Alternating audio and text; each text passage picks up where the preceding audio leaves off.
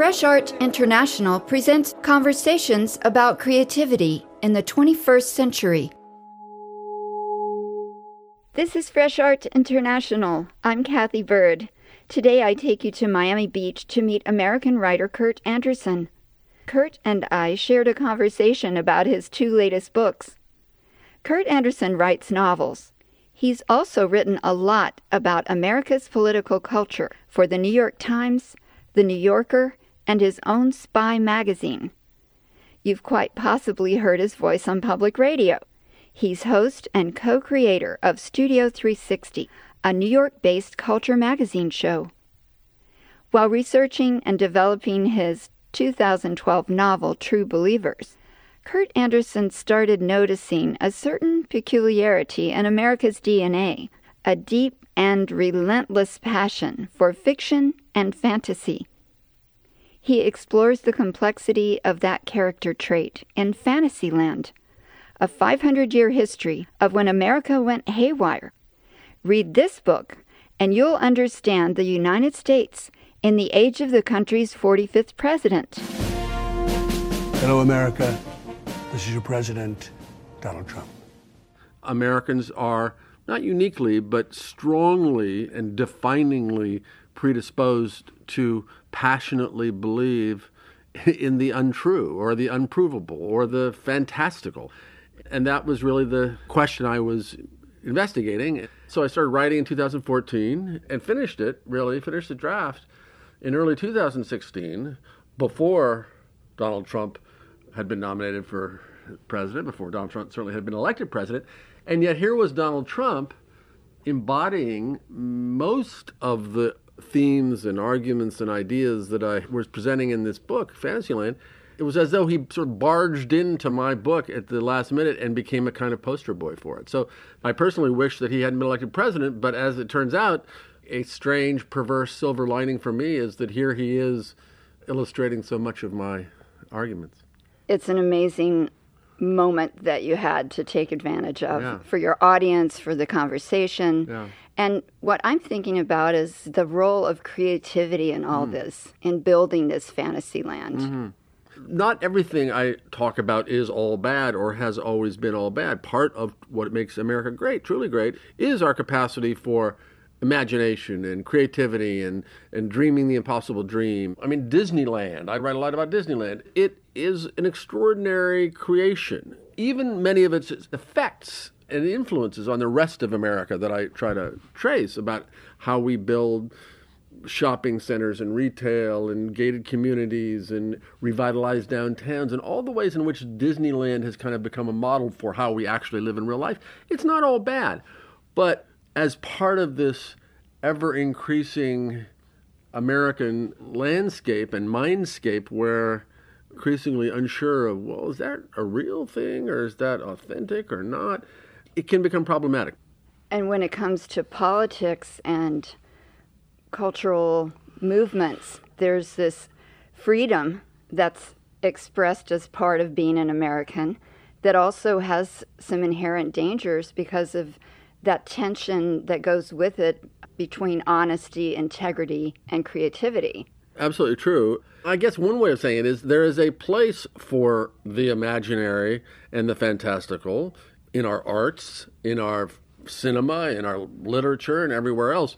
It's when that bleeds over into policy and how we organize our society and how we actually think about real people and real cities and what is or isn't allowed. Or the simplest way I think about a lot of what I write about in Fantasyland is everything's fine in moderation, but I think it's really true of all these strands of what I call Fantasyland. Not, most of them are not terrible and toxic in moderation, in their place within a culture and society. It's when they get out of control, like a garden that is not tended and just goes nuts. In the process of the creative flow and flowering of so many incredible inventions, technology has brought us so many opportunities, and the internet has brought both of us in our fields with radio and podcast and even writing the way to get a message out that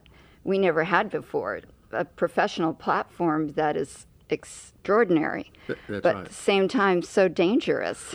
That's it. I mean, it's paradox is a big part of my understanding of the world of life, and it certainly is very central to the, this history I'm writing. Of you know, the internet is this glorious thing. However, it has some downsides.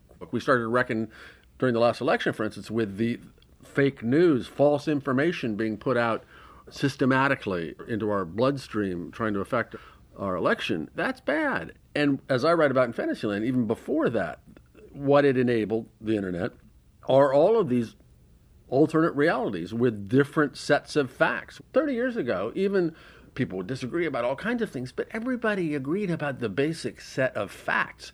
And that is an example where what I'm talking about has has really gotten dangerous. You know, if one set of people is living in a place where climate change doesn't exist and isn't caused by people, and the other set of people say, no, it's based on the scientific consensus, no, it exists and it's caused by people and factories and cars. If we can't agree on those kinds of basic factual things, which we aren't right now, then we're, we're in trouble. What you're describing is an American state of mind. This fantasy Yeah. land that you're exploring for 500 years is distinctly American. That obviously has a global impact. Well, exactly. We're not a little country with our own peculiar sets of beliefs. We are, you know, the richest, most powerful, most consequential country on earth. It's a problem for us within the community of nations, but it is a problem for the rest of the community of nations. Yes, indeed. And in your book, you show these repeating patterns of behavior and willingness to believe and suspend disbelief. The quote that I was really interested in that kept coming up was Mark Twain's, which may or may not be a real quote, Right. about how history doesn't repeat itself, but it rhymes. What do you see as the next rhyme in the story that you're telling? Uh, Well- if you add another chapter to this book, Well, what one hopes the next rhyme is not is a, some rhyme with the Civil War. People are talking about the last few years, and certainly in the last year, that we've arrived at some kind of state of cold Civil War. No shooting, no really, I guess, and no bloodletting, no battles, no militarized version of it, but the kinds of deep alternate realities that led to the Civil War, where the South had one understanding of morality and culture, and the North had a different one. Uh, That's, to me, the great worrisome rhyme of now. you're still doing a lot of writing for publications as well, but the magazine that comes up as related to the other book that you just wrote is Your Time with Spy magazine, which had an incredible following as a satiric magazine, a lot about politics and culture. we brought to bear on nonfiction a kind of sensibility and point of view that one didn't find certainly back in 1986 in the daily newspapers. One of our recurring figures, targets, characters was the young Donald Trump. Spy was a was a New York-based magazine, and at the beginning certainly focused mostly on life and characters of New York, not entirely, but significantly. And Donald Trump, who was just starting out as a real estate developer and casino operator and all the things he was, you know, sort of God's gift to us. If you're starting a satirical magazine in 1986 based in New York about the power brokers and the famous, you can't wish for better than having a Donald Trump come along. And so I never imagined that 30 years later I would end up writing an entire work of book length fiction in the voice of Donald Trump. But here we are. It's in his voice and talking about becoming the president elect and the president, and, not a day by day chronology, but a chronology of that time as he cracks up a little and told from his point of view. It was strange writing it because more than once I wrote some fictional episode or thought or notion he had that then weeks later became true. And then I had to decide well, do I just take this out or amp it up even more, or do I leave it? And I did both. But it was strange to outpace his fiction like reality, but not get too crazy. So it became a cartoon. But yeah, it was uh, it was an interesting several months to be trying to channel the mind of the president and to do it both you know, realistically, but amped up enough to work as fiction and satire. And your perfect collaborator in the process was Alec Baldwin. He was, yeah. No, it was his initial germ of an idea, and he came to me and said, "Should we do this together?" And and I thought about it and decided, "Sure, let's do." And uh, no, he was a great collaborator. This book is the 100% true story of how I, Donald J. Trump, from being the most successful businessman in the world to being the most successful president in history, and it's completely honest, totally honest, the inside story of my life in the White House. Alec Baldwin is a New York based actor who's become President Trump's most frequent impersonator.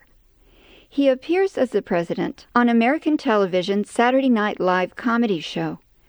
Alec Baldwin is Kurt Andersen's co writer for Trump's fictional autobiography, You Can't Spell America Without Me. It was delightful when we were just talking, and he would just naturally just fall into the Trump voice as he improvised, ad libbed possible things that could be in the book. And what I read in it, many of the thoughts from Fantasyland become personified in the dialogue, in the plot. I was thinking about the fantasy, the sci fi references, the wargaming, Yeah. all of those Yeah. things. And besides the fantasy and the false religion, there's just so much that connects the two books. So many people have what's going on with America and well, what's this thing with Trump in our minds all the time. At least I had the benefit of getting to sort of think it through and write it through and make something of it rather than just fretting. Um, I can see from the photos, Yeah. from the presentation, that it's a P.T. Barnum book. yeah. It has a future yeah, in the real world. We'll see. In Uh, 3D. We we are we are talking and inching along toward adapting it for a one man show that would be on stage, probably in a, in a Broadway theater in New York for some limited run of twelve weeks or whatever, sometime this year. That would be Alec playing Donald Trump on stage. But basically, it would be adapted from the book. Yeah, we're working on that now. Sounds like fun. Yeah, well, I hope Keep me posted. I shall. This is Fresh Art International. I'm Cathy Byrd. Today we share a conversation with writer Kurt Andersen about his two latest books. In Fantasyland, he shares an insightful and entertaining account of America's deep attachment to the imaginary, our tendency to believe fake news, our love for magical thinking, and our inability to tell the difference between illusion and reality. Personal stories intertwined with massive historical research unmask fascinating and disturbing truths about our national character. Fantasyland goes hand in glove with a second book, You Can't Spell America Without Me. The fake autobiography written by Kurt Andersen and his collaborator Alec Baldwin to represent President Donald Trump's memory of his first year in office. Who doesn't love imagining that these Trump tales will find their way to the stage? Visit freshartinternational.com to learn more and hear other conversations about the ideas behind some of today's exceptional books and films. Please tell us how we're doing. Subscribe, rate, and review Fresh Art International on iTunes or anywhere you go to listen. With the support of people like you, we keep exploring the world and sharing the voices of today's culture makers. Until May 5th, the Knight Foundation will double every donation you make. So don't wait. Go to freshartinternational.com and click on the red support button. Give what you can. Stay tuned for more contemporary art talk